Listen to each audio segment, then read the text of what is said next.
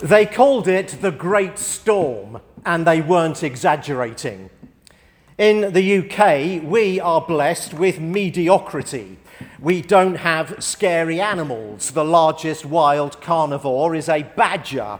We don't have spiders that will bite you, snakes that will kill you, or sharks that will take off your leg when you paddle in the English Channel. I put it down to the weather. That is mediocre too. It's never too hot, never too cold, never too dry, rarely too wet, seldom too windy, and never too still. Even though it has the reputation of being rainy, there's actually less precipitation per year in London than in New York. Everything in the UK is kind of average. The weather, the flora, the fauna, even the people are averagely average. On those days when the weather is not average, people don't know how to cope. When the temperature reaches 90 degrees, everything stops. Trains can't run. The national grid won't function. It's as if the buses were made of butter. When we have two inches of snow, people abandon their cars at the side of the road. So imagine the horror when the great storm blew. It was October 1987. 34 years ago now, almost to the day. I was living in London's inner city at the time, and the south of England sustained gusts of wind of 122 miles an hour. This was a once every 200 years event. And the British did what they always do in such circumstances. They hunkered down, made a nice cup of tea, and remarked to each other that it was a bit blowy outside. But not me. No, on the morning after the great storm, I got up and went to work as normal. The tube was still running, although the power was out across the city. So I made my short walk to the tube station, passing through the local deserted market. There was an electronics store on the corner near the tube station, and as I passed, I was horrified to see a couple of men taking advantage of the power outage to do some genteel British style looting. The window of the electronics store had been smashed, and one man was straddling the threshold, one foot in and one foot out of the shop, helping himself to a microwave oven.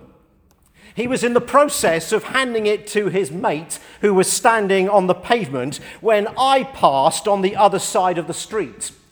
I stopped and in the nicest, most understatedly English I could find, called across, Um, do you think that's a good idea? Uh, they both stopped and looked puzzled as if the question hadn't crossed their minds until I voiced it. Then the one on the pavement shouted back, No, I suppose not and he handed the microwave back to his partner in almost crime, who gently placed it on the floor inside the shop. I continued my way to the tube, and they went back to doing whatever it was they should have been doing the morning after the great storm. I kind of admired their lack of conviction. Their attempt at robbery was reassuringly half hearted refreshingly mediocre. They weren't like Bartimaeus. There was nothing mediocre about him, not an ounce of reticence, just pure, full on conviction. He knew what he wanted, and he wasn't going to let obstacles deter him. Bartimaeus was blind. He spent his days begging on the streets outside Jericho but today he was going to kick up a storm.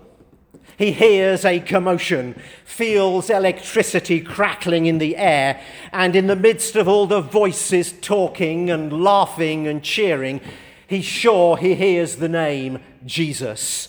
This name, or at least the bearer of it, is his final hope. He has placed himself there on this street at this moment for this very reason. He hears the name and he calls out, Jesus, son of David, have mercy on me. Then he cries more loudly, Jesus, have mercy on me. In Maslow's hierarchy of human needs, security is number two. It comes after food, water, and oxygen, and ahead of love and belonging. Security is fundamental to human well being. Without feeling safe, we'd never leave home. Without feeling secure, we'd never risk a thing. Security is so important that the company that built the Golden Gate Bridge in the 1930s invested a small fortune, $100,000, in a safety net underneath the bridge so that any worker who fell would be caught. Critics mocked them. Investors complained at the wasteful expense, but the company installed their nets. And after the installation, a total of 10 workers were saved when they fell from the bridge and landed safely in the net. The investment had saved lives. But more remarkable than that was the effect the nets had on the productivity of the steel workers. They accomplished 25% more work. Not only were lives saved, but costs were cut, and all because the men felt secure. That's how important security is. Bartimaeus is poor, one of the poorest citizens in Jericho. His only income is from the goodness of passers by. He has only one possession, but to move on, to claim your freedom, to receive your life, sometimes you are called to give it up. And Bartimaeus gives it up, his one possession. Before he can come to Jesus and receive his sight, before he can run and skip and leap and become the latest of Christ's followers, he has to give it up. Throwing off his cloak, he sprang up and came to Jesus. Then Jesus said to him, What do you want me to do for you? Throwing off his cloak, because before you can move on, you have to give it up throwing off his most treasured possession, his only possession, throwing off the thing that keeps him warm at night, throwing off his bed and his sofa, his wallet and his armor, throwing off his security, the treasure that brings him comfort, the card that provides him his identity. Throwing off his cloak is a gesture of total trust in the goodness of God complete faith in the resources of Christ. There is no going back for Bartimaeus. This microwave is not going back in the store. This is conviction because before you can move on, you have to give it up. What's your cloak? Oh, we've grown out of our pacifiers and security blankets, haven't we? Or have we? Maybe all I've really done is graduate from one blankie to another, a more grown up one.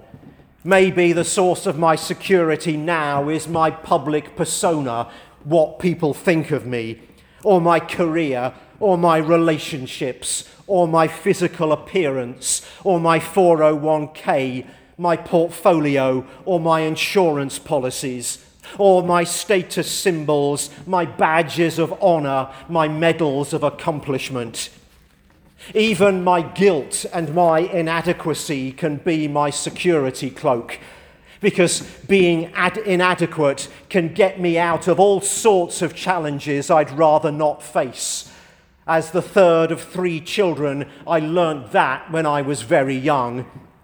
Guilt gives me an excuse from standing tall and accepting God's commission to live courageously for Christ, letting my influence and gifts touch people for the best. As the Christian writer Richard Rohr says, no one likes to die to who they think they are. Their false self is all they have. Letting go is not in anyone's program for happiness. And yet, all mature spirituality, in one sense or another, is about letting go. Or, as the poet Auden put it, we would rather be ruined than changed. We would rather die in our dread than climb the cross of the present and let our illusions die. So here's the challenge for us this morning, week five of every perfect gift. What is your blankie? You are Bartimaeus. You sit in the street. Half your cloak is under you, protecting you from the dirty road you wrap yourself in the other half like a rug pulled up to your chin. You're waiting for Jesus to walk down the street. You've heard amazing things about him, miraculous things, life changing things, and you wonder, can he do it for me too? Because you need it. The ailment you need healing for is not one that a physician can cure. No medicine can remedy it, no therapist banish it, no physio massage it away. The ailment experienced by all our ancestors from our mother and father in Eden on through countless generations, and that now affects you and me, is a sickness of the heart, a disease of the soul. It is the alienation we feel from God from human beings, from creation, even from ourselves. And here he comes. You can't miss this chance. It may never come again. So you call out, Jesus. And he stops and he turns and looks at you, compassion and empathy etched in his eyes. He asks you to stand and come to him but there's this cloak around you. It's preventing you from moving freely. It's stopping you from living fully as the glorious and free child of God you were created to be. It's your beggar's cloak. You've had it for years. It's a sign of who you are, your position in life. With this cloak, you project your values, proclaim your beliefs, magnify your achievements for the world to see. When you're sad or feeling lonely, you seek it and you cling to it. When you cuddle it, you feel safe and special and insulated from the problems of life. When you're frustrated or when you dislike yourself, you find solace and soothing. Over the years, the cloak has become a part of your identity. In fact, you don't even know anymore where, your, where you start and your cloak finishes. Inch by inch, month by month, it has fused itself with your soul.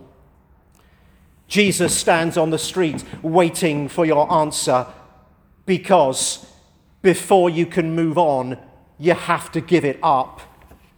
What will you do I've sat there. My cloak has been a hobby that grew too big for its boots. It was a relationship that was destroying my health. Many times I've heard the invitation to stand, but I felt the pull of the cloak.